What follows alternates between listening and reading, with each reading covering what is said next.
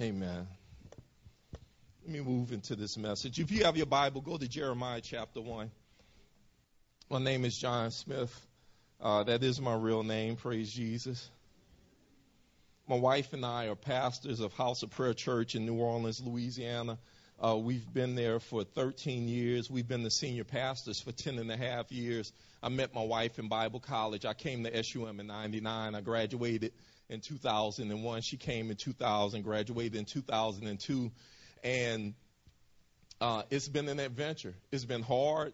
It's been good. It's been bad. It's been ugly. I've felt like shooting a couple of people. Amen. I'm not too ashamed to admit that I've you know, I, I could be in jail if Jesus had let me do what I wanted to do. But praise the Lord that He said, No, son, you will not shoot them. Hallelujah. You will pray for them and believe.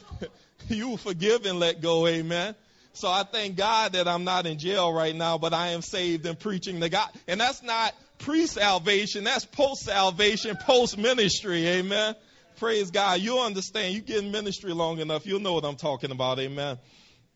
But praise Jesus. Uh, I want to share something with you called the dilemma. Everybody look at the person next to you and say the dilemma. See, Jeremiah had a dilemma, and I'm going to tell you about that dilemma in a moment. But let's move into Jeremiah. We're going to read the entire first chapter, and then we'll speak about this dilemma and move through this message. Amen.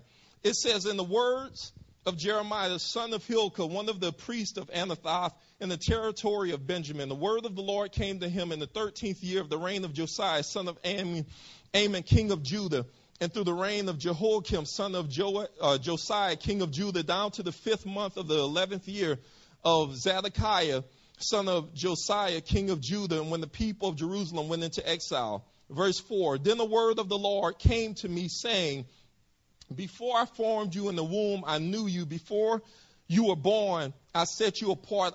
I appointed you as a prophet to the nations. Everybody say, I appointed you as a prophet to the nations. I, sovereign Lord, I said, I do not know how to speak. I am only a child. But the Lord said to me, Do not say I am only a child. You must go to everyone I send you to and say, Whatever I've commanded you, do not be afraid of them, for I am with you and will rescue you, declares the Lord. Then the Lord reached out his hand touched my mouth and said to me, Now I have put my words in your mouth. See, today I've appointed you over nations and kingdoms to uproot and tear down, to destroy and overthrow, to build and to plant. And the word of the Lord came to me. He said, What do you see, Jeremiah? I see a branch of an almond tree, I replied. Then the Lord said to me, You have seen correctly, for I am watching to see that my word is fulfilled. Then the word of the Lord came to me again and says, What do you see? I said, I see a boiling pot tilting from the north, and I answered, I answered, and the Lord said to me, From the north, disaster will be poured out on all who live in the land. I'm about to summon all the peoples of the northern kingdom, declares the Lord. Their kings will come and set up their thrones in the entrance of the gates of Jerusalem. They will come against all of her surrounding walls and against all of the towns of Judah. Verse 16, and I will pronounce my judgment on my people because of their wickedness and forsaking me and burning incense to other gods and then worshiping what their hands have made. Verse 17, he says, Get yourself ready. Everybody say, Get yourself ready. Stand up and say to them, Whatever I've commanded you, do not be terrified by them, or I will terrify you before them. Therefore, I've made you a fortified city and an iron pillar and a bronze wall to stand against the whole land, against the kings of Judah, its officials, its priests, and the people of the land. They will fight against you, but will not overcome you, for I am with you and will rescue you, declares the Lord. Amen.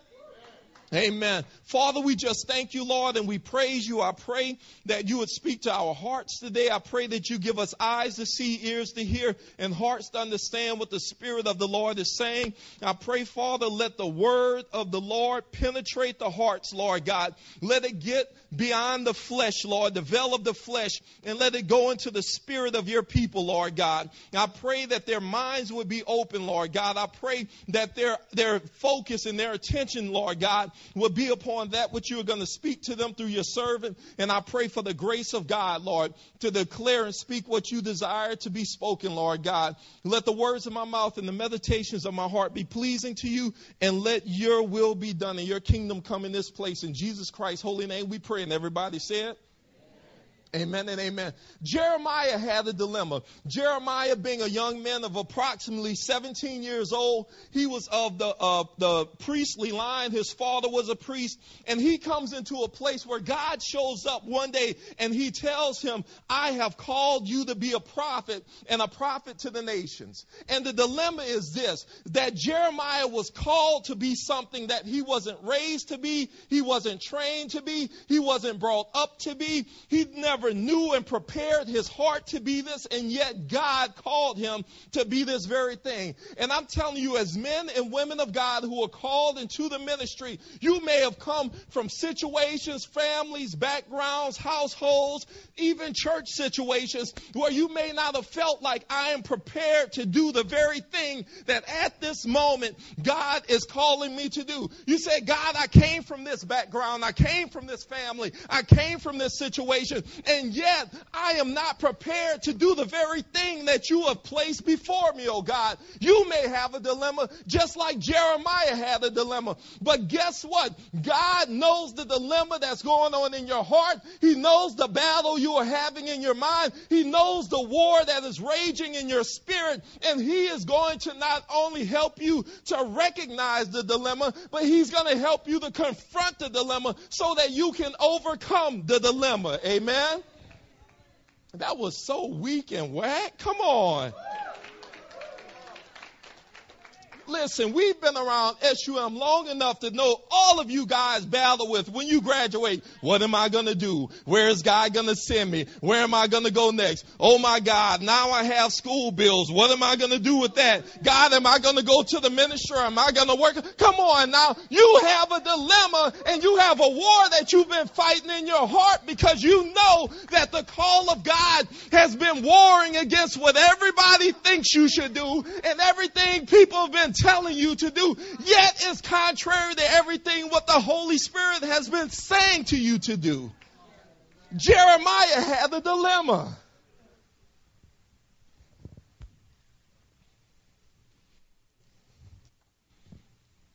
The first dilemma that Jeremiah faced, and I said in my introduction, is the dilemma that he was raised to be a priest by his family, but was called by God to be a prophet. Jeremiah 1 1. It says, In the words of Jeremiah, son of Hilkiah, one of the priests at Anathoth in the territory of Benjamin. Go to verse 5. And it says, God spoke to him and says, Before I formed you in the womb, I knew you. Before you were born, I set you apart as a prophet to the nations.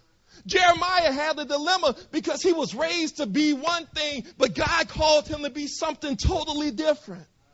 How do you reconcile what you were raised and brought up to be and yet what God is telling you to do and they don't match? They don't mix. They're like oil and water. They're not blending together. In 2009, this came to me because I began to have a dilemma. I said, God, I was raised to be an athlete, a football player. This is what my father expected me to do. This is what my family and my city and my community expected me to do. But yet in 1998, you called me to the ministry while I was in college playing football. And now I'm in 2009, 11 years later, and I came to this realization I was not raised to be doing the very thing that I was doing.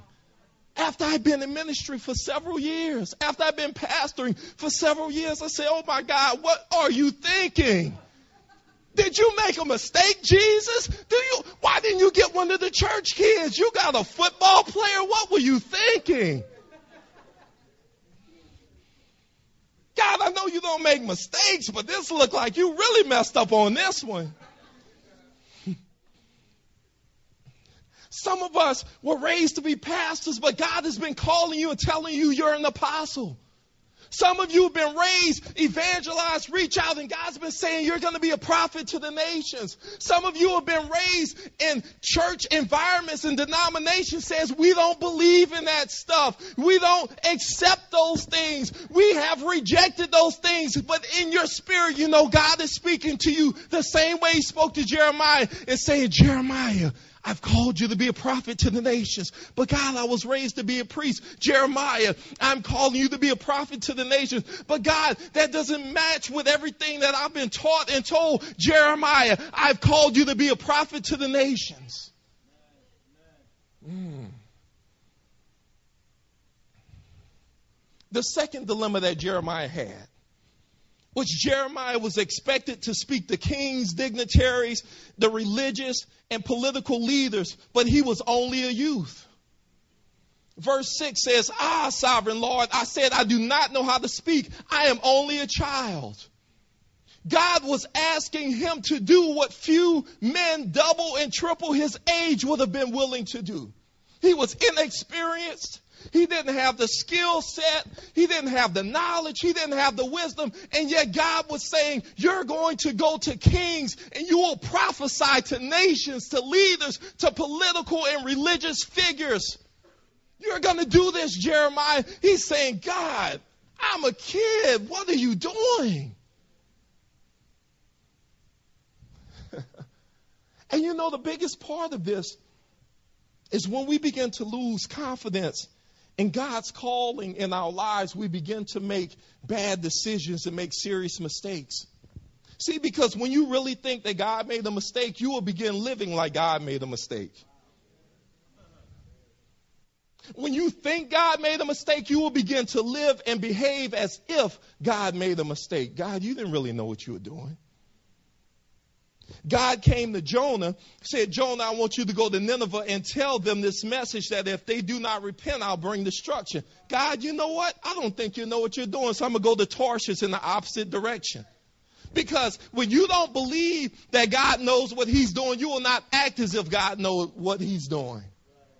Amen? Amen? The third dilemma that Jeremiah had was God did not factor in Jeremiah's personal comfort when he called him in, into his assignment. Let me give you a reality check. God is not factoring in your personal comfort and your convenience when he is giving you this call to be a prophet to the nations or whatever he's calling you to be. Come on now. Verse 7 But the Lord said to me, Do not say, I am only a child. You must go to everyone I've sent you to and say whatever I have commanded you to say. No matter how uncomfortable you feel, no matter who I put you before to speak to, no matter what the conditions surrounding, and it doesn't even matter what the consequences will be to your act of obedience. God, what if they don't like me? Go and tell them anyway. God, what if they put me in prison? Go and tell them anyway. God, what if I lose my job and I end up not making money and have a 401k? Go and tell them anyway. I'm going to bring it home to you. Amen. Yeah, see, you can chase positions for money, you're going to be miserable. You're going to be miserable. You're going to be miserable. You will be miserable. Amen. Because all that money you make, you're going to blow on spending the money on stuff that you need to keep your soul from being miserable. And then you're still going to be broke. Hello. God disregarded the fact that number one, Jeremiah was young and inexperienced. God disregarded the fact that Jeremiah was raised to be a priest but called to be a prophet. God disregarded the fact that Jeremiah would have to stand against several political, religious, and financial systems that God had previously established but now had become corrupt. God disregarded that everything would be against Jeremiah and it would be very inconvenient and uncomfortable for him, but yet God still told him to go and declare the message. Amen. Not everybody's going to give you a little gold star and tell you how much they love you when you be obedient to God. Matter of fact, some people are going to hate on you and get upset with you because when they see you, you are a reflection of what they refuse to do and their lack of obedience to God. Don't think everybody's going to be happy when you follow the call of God and do what He's called you to do. Some people are going to be upset because you are a reflection on their act of disobedience. I didn't want to follow God and you are, and you make me convicted every time I see you doing what God has called. So I want to be a stumbling block and I want to make it hard for you to, and they are Christian and they go to church with you. Yeah, yeah, yeah. They're putting their offering in the offering plate and they're hating trying to see you fall. Because you cast light on my lack of obedience on my disobedience. So I really don't want to see you continue to stay obedient. God sent Jeremiah to the priesthood, to the kings, to the people that God had established and put in the position. And he spoke to them the word of God, and they did not like it. They got upset because they were not being obedient. It made them mad because Jeremiah was being obedient. Don't be surprised when people hate on you. Matter of fact, count it all joy when you go through diverse temptations or trials or tribulations. The Bible says the spirit of glory rests upon you when you are being persecuted. Amen. Come on, I'm not talking about self inflicted persecution. I'm talking about persecution out of obedience. But praise God that the story does not end with the dilemma it moves and shifts. It takes a, a, a right turn into the place of resolution. And it wasn't even what Jeremiah resolved to do. It's what God resolved to do through Jeremiah's obedience.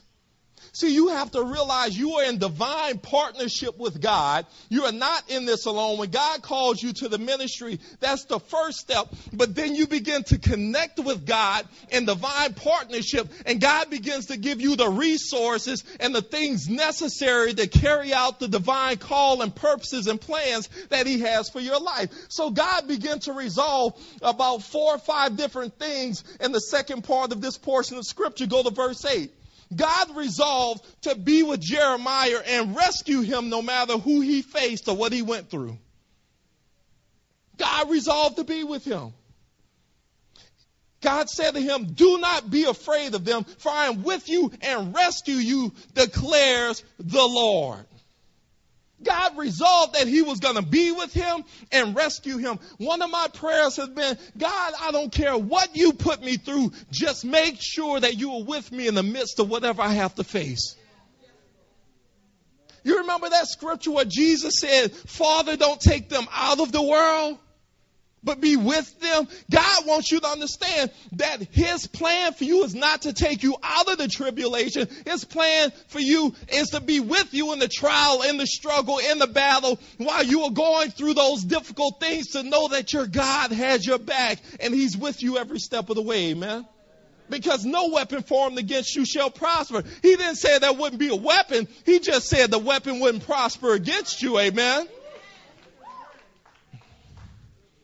This is a side note. This is not my sermon. This is a freebie. I'm giving you all this for free. You ain't even got to give me an honorarium for this one.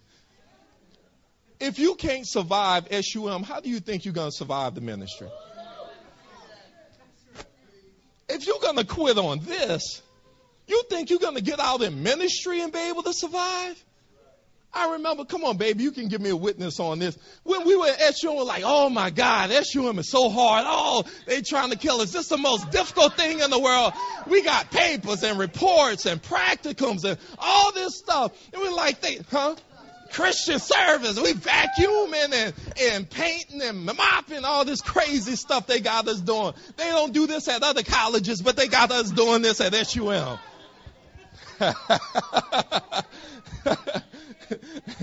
I paid money and they making me clean up. What's wrong with this picture?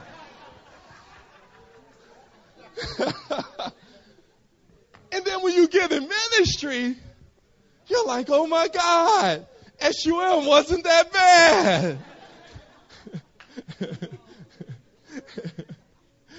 God, please let me go back to SUM, God. Please, Lord. This ministry whipping my butt, God. Please, SUM wasn't bad. I'm sorry, God. I repent. I'm sorry, Jesus. I'm sorry. I'm sorry, Lord. that was for free, amen. You didn't have to pay for that. Can somebody say amen?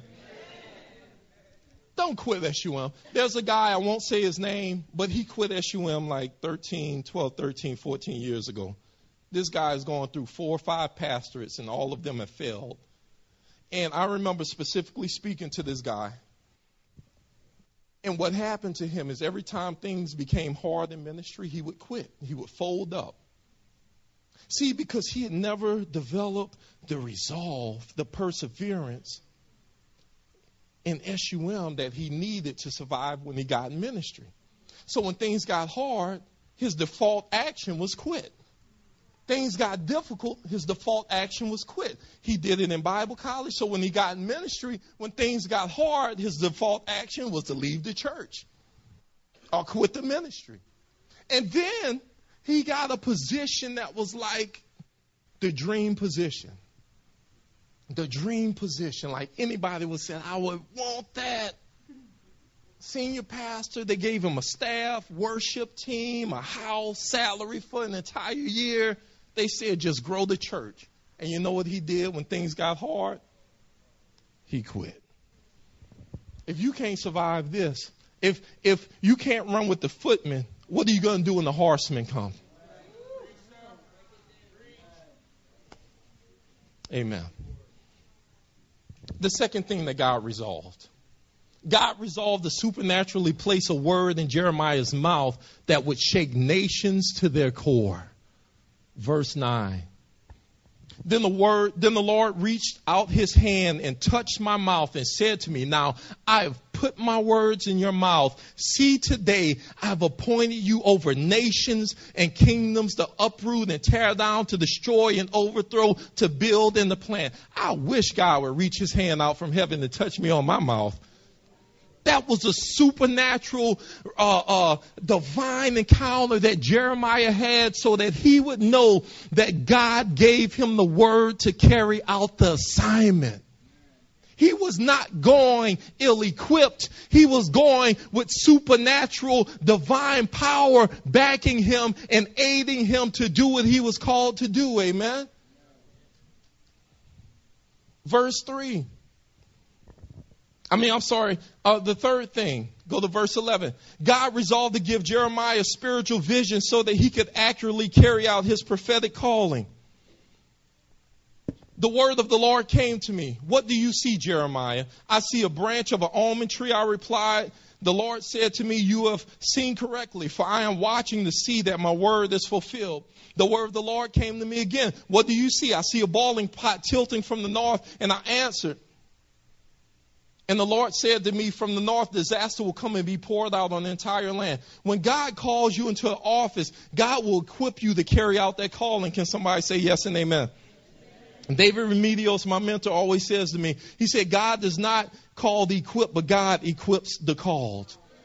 He says that to me all the time. He said, John, he said, God does not call the equipped, but God equips the call. Notice that the prophetic word, the touch from heaven, and the visions did not come until Jeremiah began to em- embrace and accept the call. Amen. When Jeremiah accepted the call, then God began to touch his lips and God gave him a vision of what was coming. When you begin to step into the place of obedience, then the things that you need will come. Amen.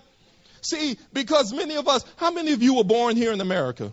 Raise your hand. Okay, some of you are not. It's okay, praise God. You actually have an advantage if you were not born here in America. And I'm going to tell you why. See, our American mentality says get security, then make your decision based off the, the security that you've received. So what we do when that comes to God, we say, God, do this, this, and this. Line this up. Make it look just this way. Put it in this nice little pretty box. Put a bow on top of it and make sure you wrap it up in some Christmas wrapping. Then I will say yes to the call of God and the things that you've asked me to do. God says, no, you go, you step out on the water, then I'm going to cause the water to sustain you supernaturally. See, people from other countries understand that. They understand that they don't have the privilege and the opportunity that America gives you. So when they survive, they're true survivors because they had something they really had to survive. So when you step out in the ministry, you say, God, I have a thus saith the Lord. I have a word from heaven, and that will sustain me. That will keep me. That will hold me. Not the stuff that they give me. Stuff could be here today and gone tomorrow. Come on. Hello, Hurricane Katrina. In 24 hours, we lost our house, we lost our vehicle, we lost our church, we lost our congregation, we lost family members who died as a result of the storm. In 24 hours, I saw how much you could actually lose, and I said, Oh my God, this is unbelievable. But the one thing that sustained was my relationship with Jesus. He said, How much of me have left you in this time? I said, None of you, God. How much of me has deserted you in this time of crisis? I said, None of you, God. He said, That's what you're going to stand on. He said, You and your wife have preached faith. Now you're going to live faith out. If you got enough faith, you ain't going to go through nothing. That ain't in my Bible. I don't know what Bible you read. That's Jehovah's Witness Bible. That ain't in. That's a Mormon Bible. Jesus. Fourth thing and final thing that God resolved. Let's wrap this up. God resolved to give Jeremiah a spirit that could stand up against any opposition that Satan, the political system, or the religious systems of his day would throw at him. Verse 18. He said, Today I have made you a fortified city, an iron pillar, and a bronze wall to stand against the whole land. How much of the land? Not part of the land, not most of the land. He said, against the entire nation, I have made you a fortified city, an iron pillar and a bronze wall against kings, against its officials, its priests, and its people of the land. And they will fight against you, but will not overcome you. For I am with you and will rescue you, declares the Lord. God had resolved that he would call him, that he would equip him, that he would prepare him, that he would would be with him and that he would sustain him no matter what he faced. All because he said, Yes, yes, I will answer the call. I will respond to the divine supernatural call of heaven upon my life to be a prophet to the nations. Too young, inexperienced, don't come from the right family to prepare me for the job and assignment, God says, yeah, and that's still not a good excuse because if I've called you, I will equip you, and if I equip you, I will send you to fulfill and carry out the assignment. Can somebody say yes and amen in this place? Amen. Here's the altar call. You know, this is that you have to have an altar call. It's against, isn't that in the bylaws, Chancellor? Like you have to have an altar call at chapel? A constitution or something like the core values or something that you have to have a, I don't know, it's in something. It's written on something somewhere, praise God. Let me say this to you. I, I have to say, my wife said, don't belabor stuff. When you become pastors of churches, don't be one of those churches that, that gets rid of the altar calls. People say altar calls don't. I got saved in the altar call. In front of a church of a thousand people with television cameras. People get embarrassed. You know what? If God has convicted you and you're about to go to hell, you're not worried about the television camera.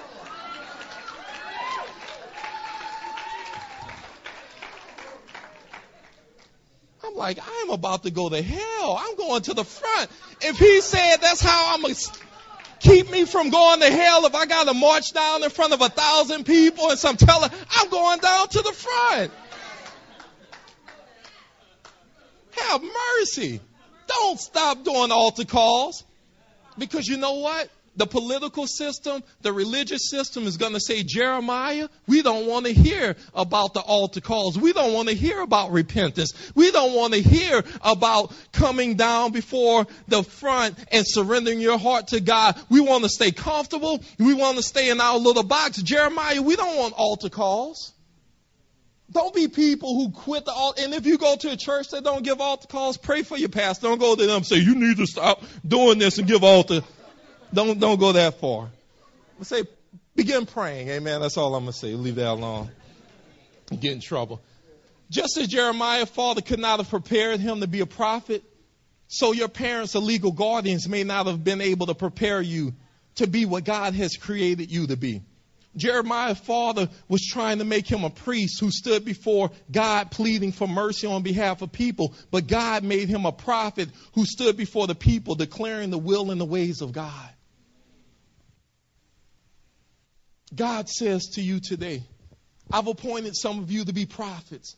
I've appointed some of you to be apostles. I've appointed some of you to be teachers, some of you to be pastors, some of you to be evangelists, some of you to be world shakers, some of you to be revivalists. I've called you. You may have a dilemma that's warring in your spirit, but God says we can settle the dilemma because I have already resolved what I desire to do with your life. I know what I've called you to do while you were in your mother's womb. I know the plans and the purposes that I have for you. Stop being shaken by the circumstance circumstances and the things that are around you and be moved by my word that has been penetrating your heart. Some of you are fighting because you hear what everybody else around you is saying, but you know God spoke to you. You know God has declared to your heart things and you need to begin to revisit and reevaluate what the Spirit of God said to you. And you need to say, God, I am going to obey you because ultimately it's going to be you who sustains me, not just a year or two years, but decades days from now. And it is you that I will have to give an account to concerning whether or not I was obedient to what you told me to do.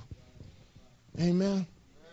Let's deal with this dilemma today and step into the divine supernatural resolve of God. Amen. Come on now, the altars are open. We're believing God to do something in our hearts we're believing God to do something supernatural. When you graduate, this is not about, oh God, what am I going to do next? God already has the plan and purpose for what you're going to do next. God already knows what He has ordained for you to do next. It's a matter of you humbling yourself and coming into a place of obedience. One of the things that the Lord told me while we were doing the time of worship and the time of prayer God says some of you need to begin fasting. He said, because your flesh has gotten so out of control that the voice of the Lord is not distinguishable, it's not clear. God says some of you buck against fasting. Let me tell you this. If you don't learn how to fast, you will not survive in ministry. You will have demonic attacks. You will have the attacks of carnal people come against you. And some things only come out by prayer and fasting. Some things are only broken through prayer and fasting. How do you learn how to fast? You do it now. You do it in this season. So when you have to get out of this season and step into full time ministry, you know how to do it already. You don't have to figure it out when you have a wife and kid and, and family and all kind of responsibilities. You learn how to do it now at this stage so that you, you have stepped into it effectively at the next stage. Amen. Hallelujah. Just lift your hands before the Lord. Father, right now in the name of Jesus, God, we just come before you, Lord God, helping you, asking you to help us with the dilemma, asking you to help us with the dilemma, oh God, that's in our hearts, oh Lord. God, we ask you to help us with the dilemma, oh God, that we may be facing in